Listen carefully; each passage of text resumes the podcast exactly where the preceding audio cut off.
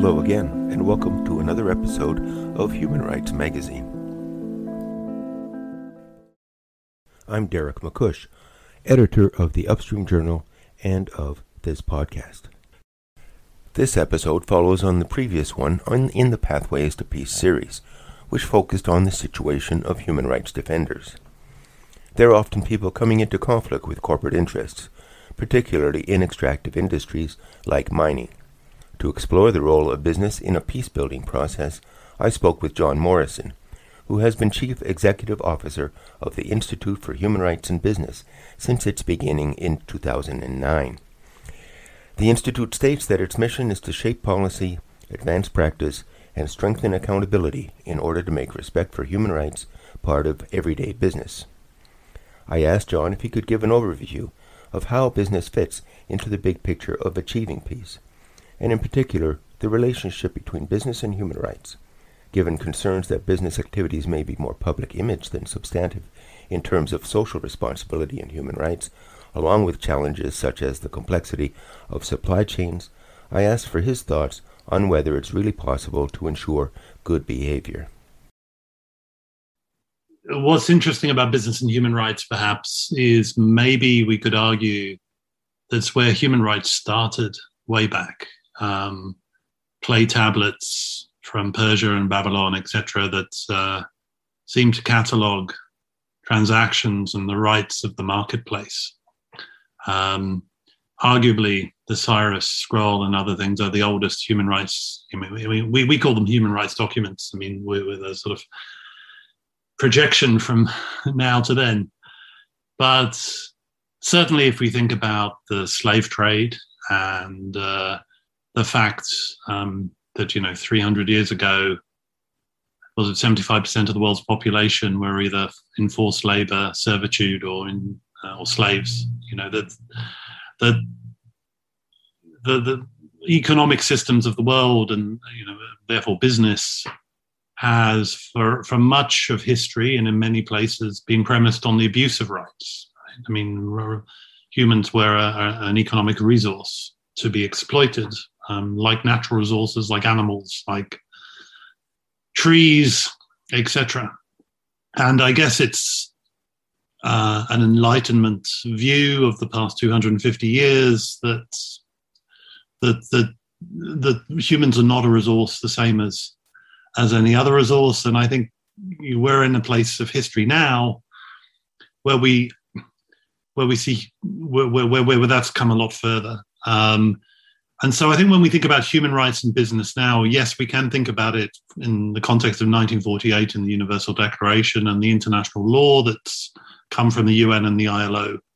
But there's a, the, the, particularly when you frame it around an issue like peace, right, and the prevention of conflict and issues of natural justice and things, there's a there's a much deeper relationship, I think, between non-state actors like business and and society. I mean, business is society, society is business um, it's it's an artifice, perhaps, in the way that we've constructed modern corporations today, to to pretend that they don't have responsibilities for human rights in the, in the way that other other actors do. So I think I sometimes think that the business and human rights movement of the past 20 years, which has focused a lot around sort of the extractive sector and the apparel supply chains that span the globe, is a correction to a much deeper, sort of almost intuitive understanding that, of course, corporations have human rights responsibilities. when did we ever get to a point when we thought they, that they didn't? So we've arrived at a place now where the international community have recognized that businesses have a direct responsibility to prevent harms um, and to take active steps to build their leverage to, to, to minimize that risk. Um, and they should categorize, they should prioritize human rights harms that they themselves cause. Uh, then the secondary consideration are those t- to which they contribute. And then there's sort of a wider responsibility, a ter- tertiary sphere, if you like, around um, linkage, uh, human rights issues to which they're directly linked in their wider supply chain, etc. And this has now become an international norm the, the, UN Guiding Principles on Business and Human Rights are fundamentally a governance document.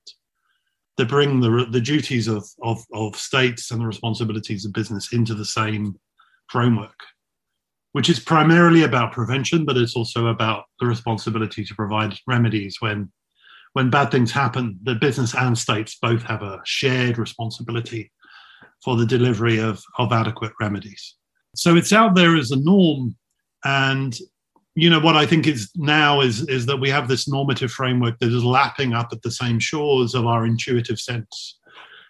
Uh, has it really got into the boardroom? Not yet. Um, I'm co-chairing the World Economic Forum's Council on Human Rights at the moment, and our big focus is to get this into boardrooms. It's not yet a duty for the people who have the fiduciary and legal responsibilities for companies to, to, to have human rights responsibilities, but I think that day is coming.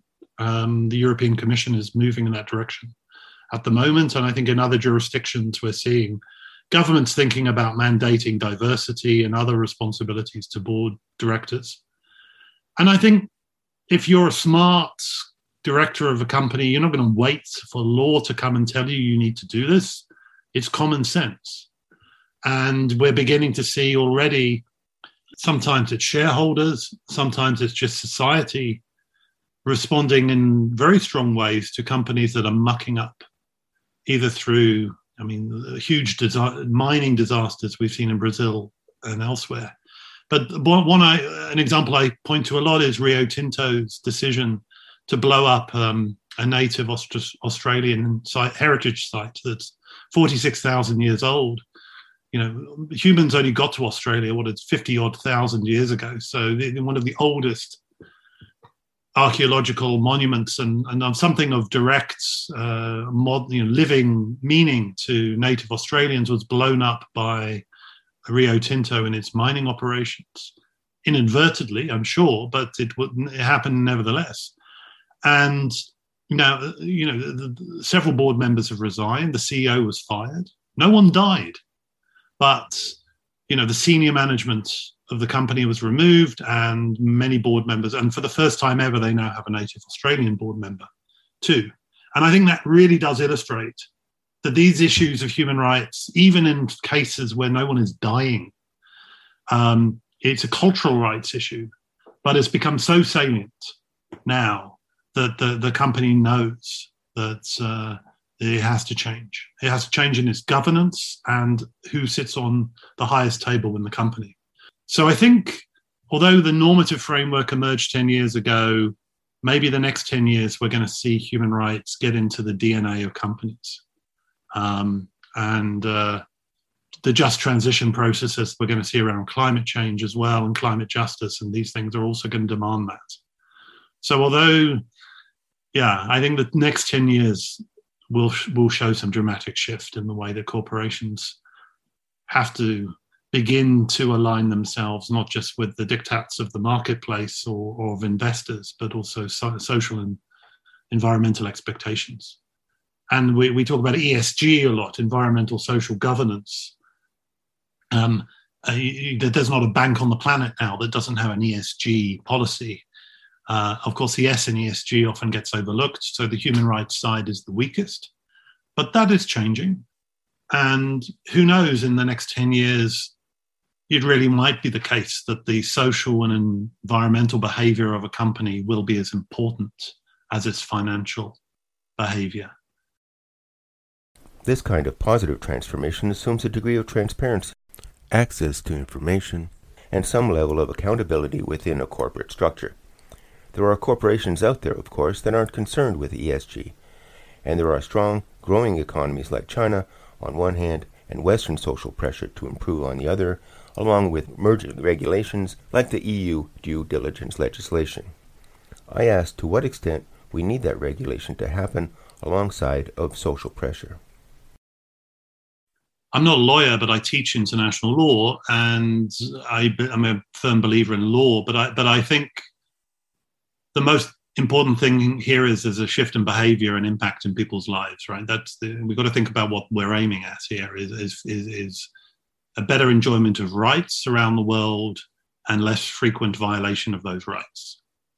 Now, I, I, I believe that if we're talking about peace, the biggest threat to peace in the world today and in the 20th century wasn't business, although business can be a big threat to peace, but governments and dictators, fascists and communists. And, and I mean, you just have to look even today. And I'll, I want to talk about Myanmar because we have a center in Myanmar. It's one of the countries we work in, and we're right in the middle of this nexus. So I'm, you know, I still think it holds true that it's state actors that are the biggest threat to peace. Um, um, or the absence of effective state actors and, and therefore chaos um, and thugs and corrupt businesses, right, as well. So I think there needs to be much stronger law, and I, the, the, the, the, discussions in the UN over the past five years for a binding international treaty on business and human rights are important, but they also illustrate how difficult and complex the process will be at the current time. But I would argue that making human rights due diligence man, mandatory for companies around the world is such a small step.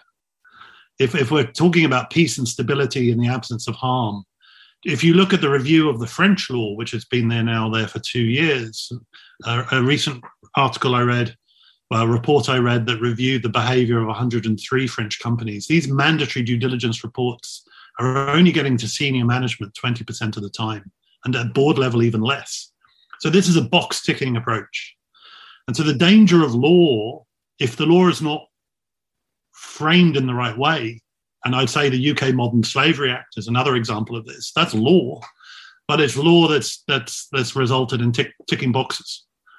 Um, and most of the companies that report under the UK Modern Slavery Act know they know that there is a strong probability of of the risk of slavery in their global supply chain if they have a global supply chain. How many of them say that in their modern slavery reports?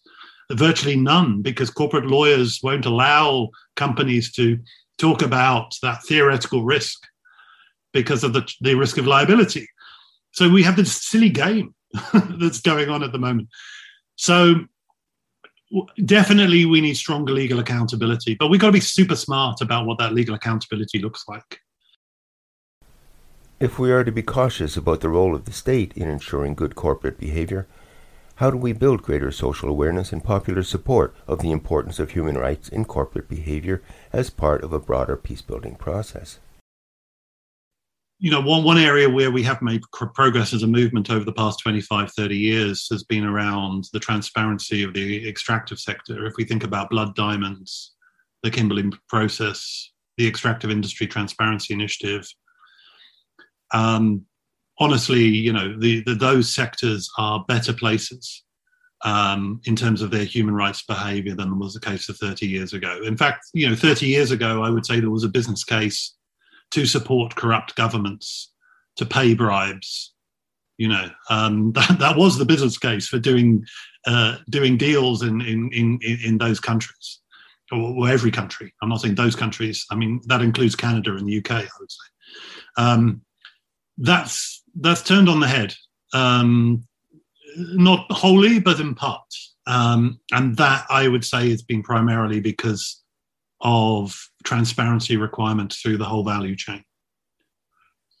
Um, and I think we need more of that.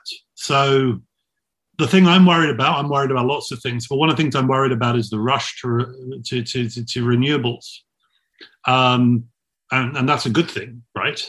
But you know, some people have predicted we're going to need 300% more copper uh, out of the ground by 2050. More copper out of the ground than, than has ever been taken out of the ground since the Bronze Age. We're going to see, you know, huge amounts of lithium, cobalt, rare earth metals, etc. We know where these minerals are. People now want to also prospect the Arctic and indigenous lands, the seabed, etc., for the green utopia. And it's needed. I mean, we know that the climate change is an, is an exist, existential risk, but it's at times like this where there's a strong overriding reason to take shortcuts and move quickly where big mistakes can be made. And it's not just like a global supply chain for these rare earth metals. We're also moving into a, a period of time where governments and companies want to securitize their supply on these things. So it's not enough you know, if half the world's copper is smelted in China, that isn't going to satisfy Western governments. that they have security of supply on copper, even though the copper is there. So they then have to explain to indigenous peoples, we need this mine in your land, not because there's a global shortage of copper, but there's a low, there's a global shortage of copper under our control. Um, and this is the world we're moving into. So I think what we need is radical transparency on the transition in to the green economy and the transition out of the high carbon economy, where also huge mistakes can be made in terms of the dumping of of assets back onto governments and mass unemployment and you know the, the negatives that can happen from a human rights perspective there as well. Clarity about who is selling what to whom uh, where the provenance the traceability of commodities um, very few commodities are traceable apart from the big diamonds. Um, we have now with blockchain and dna we're beginning to get to the point where you can get full traceability for most well we haven't. And i think we're you know in the next 10 years we'll be, be will be able to deliver much greater transparency both in terms of money but also the flow of commodities. And then that will enable an indigenous group or a local community to say you don't really need that mine do you? Um, or or you maybe you do need the mine but do you really need it here or if now we get it there is a need for a mine. Maybe this is the best place, but we want some equity in that. And it gives them negotiating power over free, prior, and informed consent. John gave an example of the dynamic between state and business interests by discussing the engagement of the Institute for Human Rights and Business in Myanmar. And Myanmar is a class is a great case. I mean, it's a terribly sad case study, but it's a good case study to look at you know, we established the Myanmar Center for Responsible Business in 2013. We got into the country even before sanctions were lifted. Uh, six European governments support it. The idea is to make, to track the activities of all international companies coming in, including Chinese and Asian companies, and to make doing the right thing in terms of human rights and responsible business a pre competitive issue. And I think, ironically, we were able to achieve that. And then there was genocide in Rakhine State three years ago, and now there's been a coup. And what's interesting, uh, Telenor, the big Norwegian telecommunications company, was criticized when it invested in Myanmar in 2013, 2014. Now there's a complaint to the Norwegian government about Telenor leaving uh, Myanmar because the realization is, of course, when international companies that have made commitments to human rights leave a country like Myanmar that's facing COVID, uh, an unvaccinated population with very little protection, and a military coup, uh, and nascent civil war. When the international players leave, you're left with even less leverage in terms of human rights. So the, it really does sort of bookend. If you're thinking about the role of business and peace, yes, you do need business there. Um, well, no, you do need businesses that are there to do the right thing, right? Um, but but when the businesses leave, that's even more problematic. But particularly when they sell on to a Lebanese private equity company that might then flip the assets to the Burmese military, um, which we're all terrified of at the moment. So the issue of business and human rights, some you know, is really complex. It is about how businesses behave, but it's the leverage that businesses have over governments and other actors that is really critical when we think about it from a peace perspective.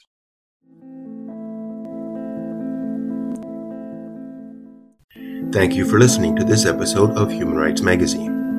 The podcast is brought to you by the Upstream Journal. I invite you to consider supporting the program and the magazine with a contribution through PayPal as you explore other episodes. Thank you for listening to this episode of Human Rights Magazine. The podcast is brought to you by the Upstream Journal. I invite you to consider supporting the program and the magazine with a contribution through PayPal as you explore other episodes.